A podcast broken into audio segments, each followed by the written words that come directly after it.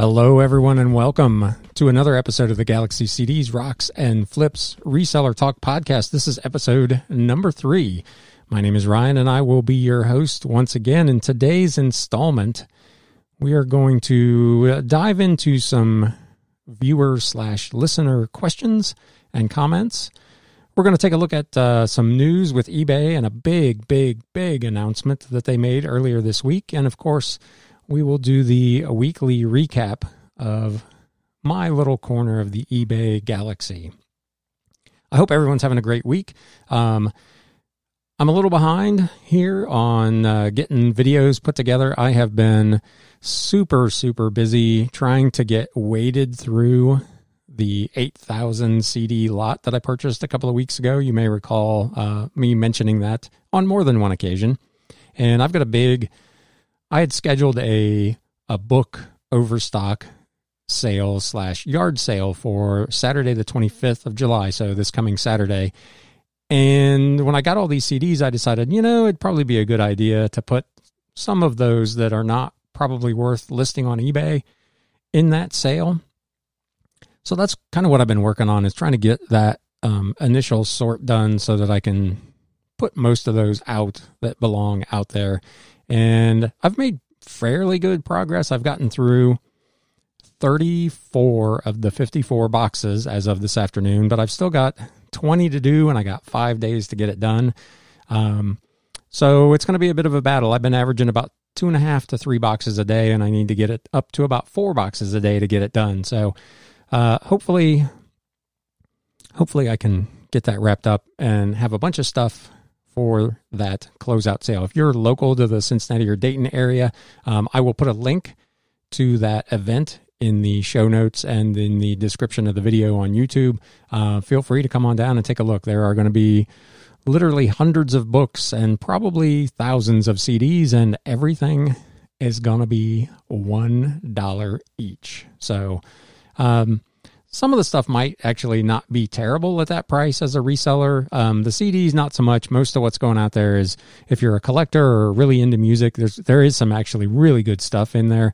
Um, it's all pre two thousand five. There's country, classical, jazz, blues, tons of punk and ska, um, some metal. I mean, it's a really, really nice assortment.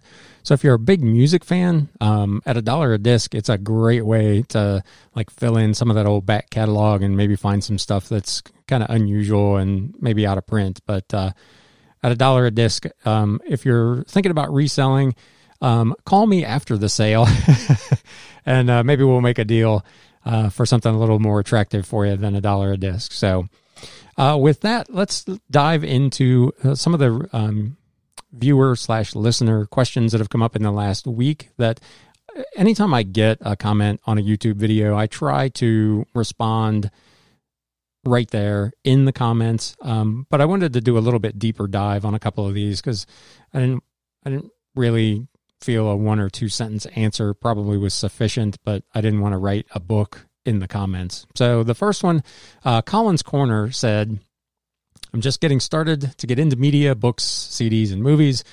Uh, would be interested in seeing a video on things that you can regularly find at yard sales to flip."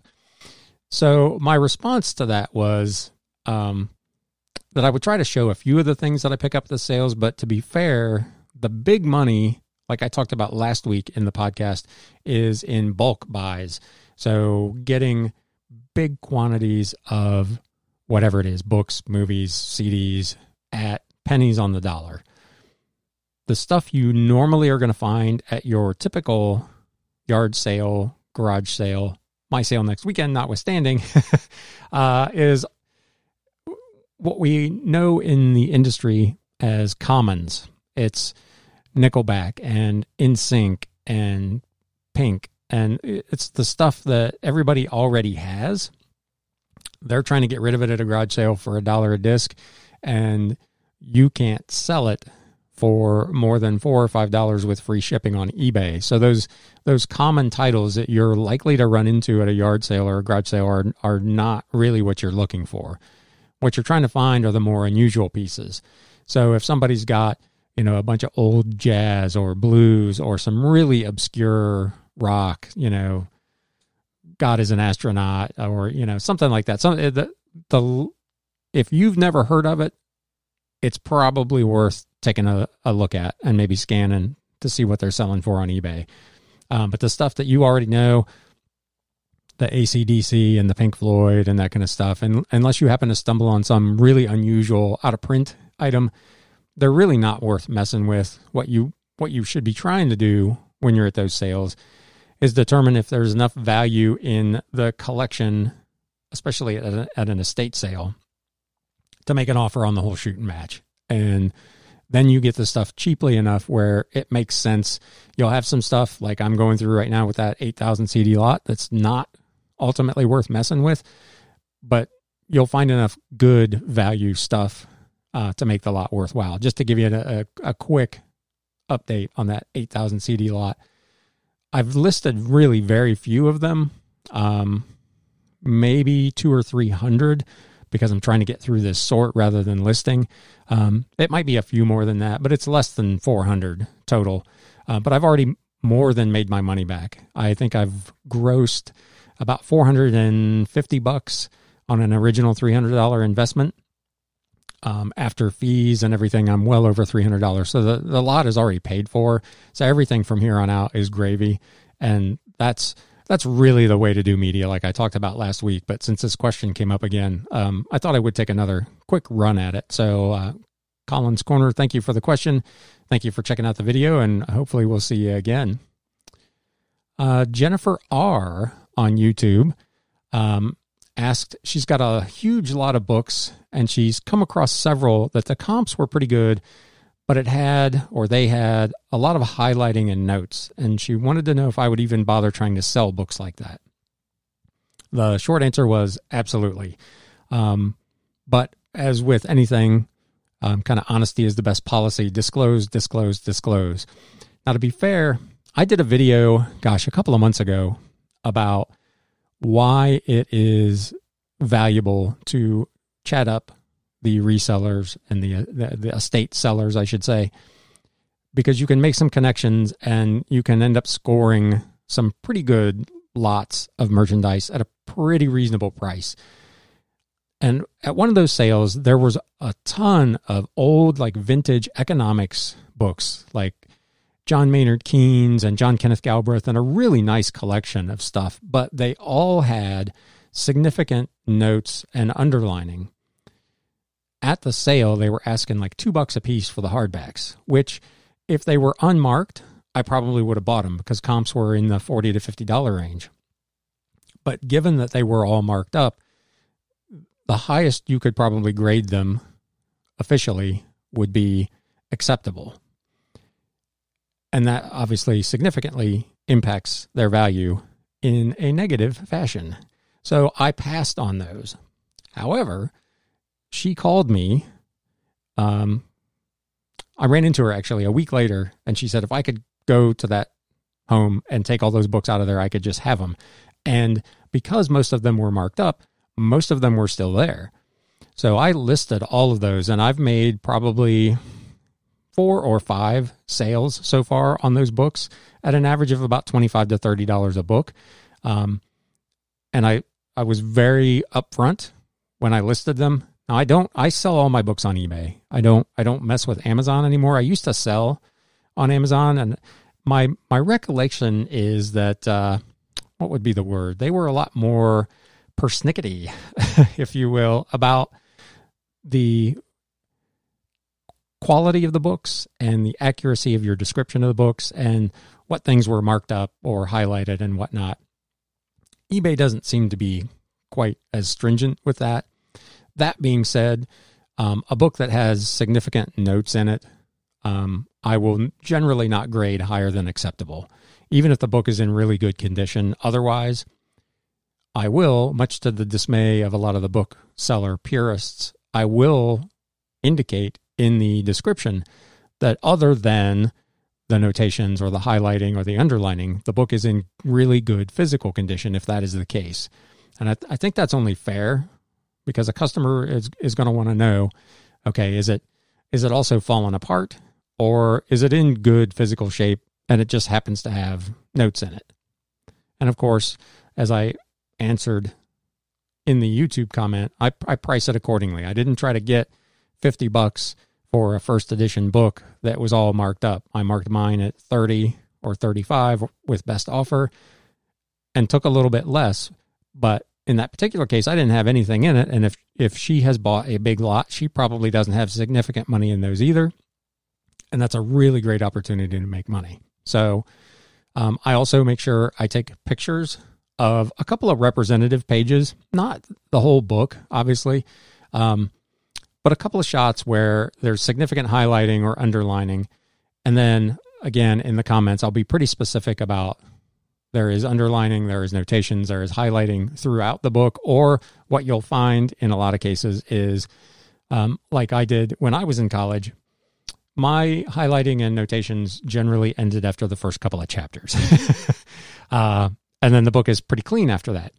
And I'll put that in the comments. There's, you know, notations, highlighting in the first fifty pages and the rest of the book is clean. And, you know, that's that's valuable information for your potential customer. So um, short answer, long, yes, absolutely. I would sell them and list them, but would disclose um, what the condition is, both the good and the bad, so that there's no, you know, like I said in one of my other podcasts, you know, under promise, over deliver. I don't I don't want to risk a return. I don't want to risk um, item not as described. So I try to be really careful um, about what I what I grade the books as and the descriptions of the books.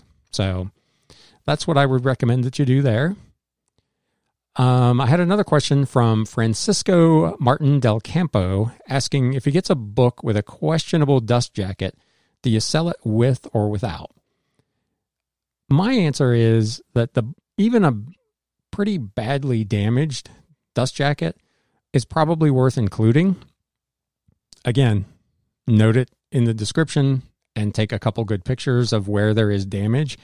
Um, and the the picture thing is super, super important. And I see listings all the time where there's like a stock photo, and then you go to the description and it says, dust cover damaged. Well, what does that mean exactly? What's what's damaged? Does it, ha- does it have a small tear? Has it got a corner cut? Um, you know, was it hole punched? Does a promo? I mean, what what exactly is wrong with it? And a picture would answer all those questions. So always make sure you use those twelve pictures that you've got. And if you've got one that's damaged, um, I would include it unless it's like literally completely falling apart and just won't even stay on the book. So that's what I do with them. And again, same thing, you know, make sure you're upfront about the condition and the pictures, and you should not run into any problems. And they do, even if the dust jacket's in bad condition, um, they do seem to bring more money with the dust jackets than without. So I would definitely include it. So that's kind of the uh, the bulk of the main kind of questions over the last week. Um, if you have any questions, feel free to reach out. You can uh, either comment on the video. If you're listening to this podcast on Anchor, you can send me a voice message directly through the Anchor app. You can also go to galaxy c d s rocks dot com, and there's links to my email. There's a community board there as well, so you've got multiple ways that you can get a hold of me. Um, the email address is galaxy c d s at gmail dot com. Feel free to send me a message that way as well. Um, I will either respond directly, or I will address it in a future video or podcast. So thank you for the questions. I appreciate it very much. And with that, news updates. Let's get into some news real quick on the eBay front. I mentioned a couple of weeks ago that they're in the process of potentially selling their classifieds business. Um, it is crazy, crazy money. Um, Bloomberg is reporting that it could be a more than eight billion dollars with a B, billion dollar deal, which is just a staggering amount of money. Um, The deal, apparently, there are several bidders, and it looks like eBay is preferring to actually keep a stake in that business. They're not wanting to totally sell it, which has kind of thrown a wrench into the works. Um, it sounds like there was a group from New York, uh, Process N V. I've never heard of them, um, but they were kind of the leader in the clubhouse to get this deal put together. Um, but they did not apparently want to be involved with letting eBay have any kind of a, a say in the business in the future. So there are other companies' bids who now apparently look a little more likely. But it sounds like this sale is very likely to go through here shortly and really put some money in the bank for old eBay, like they're not rolling in it already. Uh, they also mentioned that they are, and this this quote but kind of baffled me, but uh, eBay is working to understand the impact promoted listings have on a buyer on the marketplace. Um, I would have thought that was something that they were already well aware of, since they've been, you know, kind of ramming promoted listings down our throat for the last year. But um, uh, apparently they are looking at doing something that they call floating slots, um, rather than just the static, the the promoted listing always appears in the same place at the same time. Uh, they're looking to change their algorithm where those ads, where those promoted listings get placed. And they're trying to do a little bit more research into how a customer apparently is viewing those promoted listings. So that's kind of an interesting, interesting thing going on there.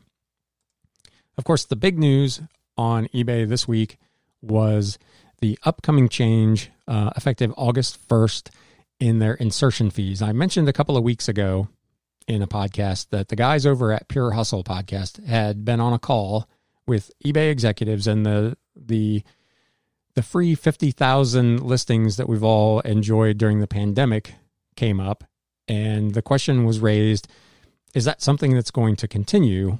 And the response was something to the effect of, stay tuned. So uh, this week they announced that they are, in fact, going to make major changes to the way they handle insertion fees. And I'm just going to kind of run through real quick a recap of what what kind of what's changed. It's a massive, massive change.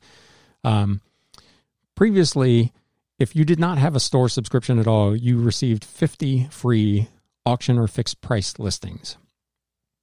Effective August first, you're going to get two hundred, which is a nice bump. The starter store is going to go from one hundred to two hundred fifty, and the basic store is going to go from two hundred fifty fixed price listings to three hundred fifty.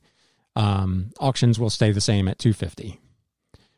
But in addition, if you have a basic store, you're going to receive ten thousand fixed price listings in select categories, which is a huge, huge number.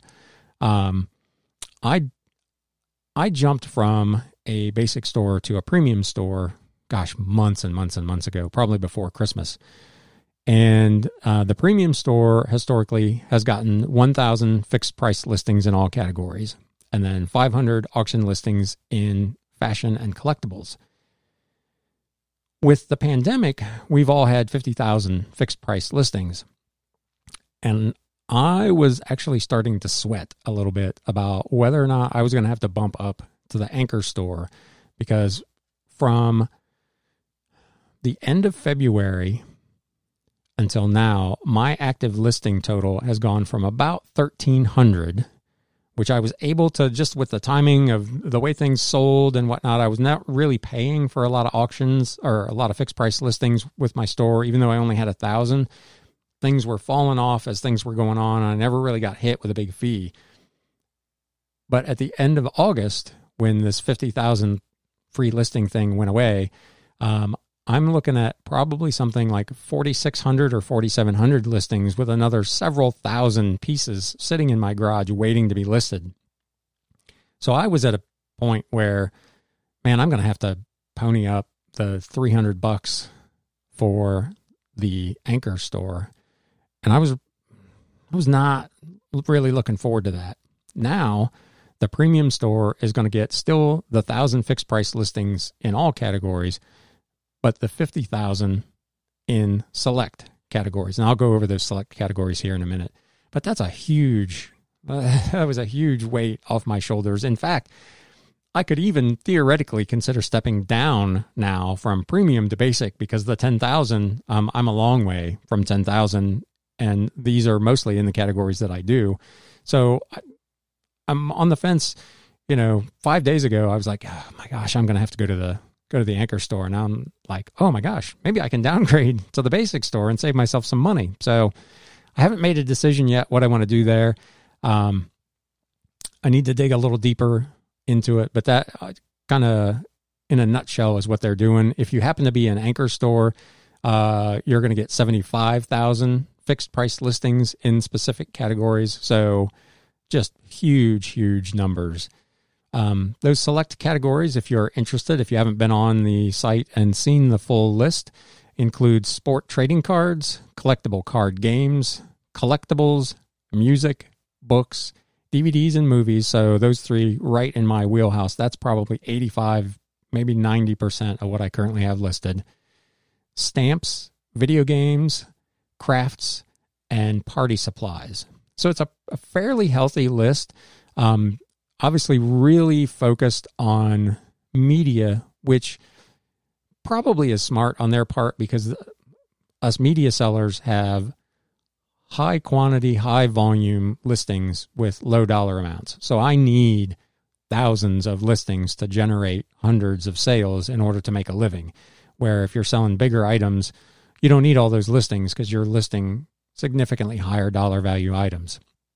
So this has just been wonderful news. I can't tell you how excited I was when I when I saw this email pop up in my uh, eBay message box. So that's a quick recap of of that. If you have any questions on that, you can go into um, obviously the eBay site. There's an insertion fees update, and you can see exactly what they're doing there. But uh, huge, huge help with all the extra listings.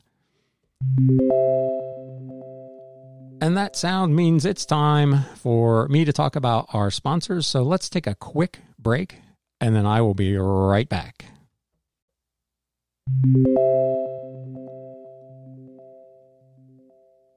And we're back. And with that, we'll jump right into the weekly recap. Man, it has been a fantastic week here at the Galaxy, um, relatively speaking. And again, if you've been following along, I don't, I'm not doing huge numbers. I'm not doing ten thousand dollars a week. Um, but last week, I mentioned in last week's podcast that I was off to a real good start with Sunday, and Monday was good. Tuesday was a little suspect, but the rest of the week was just, just killer. Um, really, really good week. I will be doing probably either on Wednesday or Thursday, a, another What Sold recap video on YouTube. There will of course be audio available as a podcast as well, but, um, to kind of cover some of the, some of the cooler stuff that goes out of here. That's kind of my plan, um, is to do that video now once a week, kind of midweek. Um, you're also going to start seeing on Tuesdays, just a quick two minute tip where I will give you, um, in roughly two minutes, a, a quick tip to just help you start, grow, uh, or manage your reselling business. So be on the lookout for those every Tuesday morning. Um, and then of course this podcast, which I try to do every Sunday. And then depending on what's going on, maybe another video late in the week. Um, didn't get to that one this past week. Like I said, probably won't this coming week either because of um, the ongoing prep for the actual live retail version of the sale. Um, but hopefully the following week I'll get back into um, kind of a fourth video. But in any event, to recap the week, the last couple of weeks been hovering right around one thousand dollars in gross sales. This week was fifteen eighty-seven thirty, so better than a fifty percent increase in sales, which was really, really nice. Um, and again, on the kind of What Sold video, I'll definitely be sharing with you how that happened, um, but just a really solid week. My cost of goods sold, and again, this just this consistently blows me away. Um, On almost sixteen hundred dollars in sales, my cost of goods sold was less than forty-three dollars. uh, gross profit percentage was ninety-seven point three percent, which is just ridiculous. Um, fantastic money. Net profit for the week, the net profit percentage was sixty-one point two percent, uh, about nine hundred seventy-two dollars. And it would have been even better, but I had to order Um, about one hundred sixty dollars worth of shipping supplies. I was running out of boxes. I was running out of bubble mailers for the C Ds. Um, I needed some new bubble wrap. So I had to make a kind of a supply order, or the net profit for the week would have been well over a grand, which I'd have to go back and look, but I think that's probably the best week I've had um, since I started doing reselling full-time back in October. So really, really happy with how the week went. Um, it's been a very good weekend. Um, yesterday was pretty solid. Today has been just outstanding. I'm going to have to pull orders tonight uh, to not be completely overwhelmed tomorrow morning. So we're, again, I'm off to a really good start. Um, so very excited. I hope your week also was, was very good. I haven't really talked to any other resellers. Uh, I've watched a few videos, and it seems like some people are maybe in that summer slump. So hopefully that has not affected you. But uh, here at the Galaxy, it was pretty T killer, um, I must say. So with that, oh, that's not the right sound, Ryan. And there you go. That's more like it. I have done all the damage I want to do for this week's podcast. You've been listening to the Galaxy C Ds, Rocks, and Flips Reseller Talk Podcast, and we will see you next week.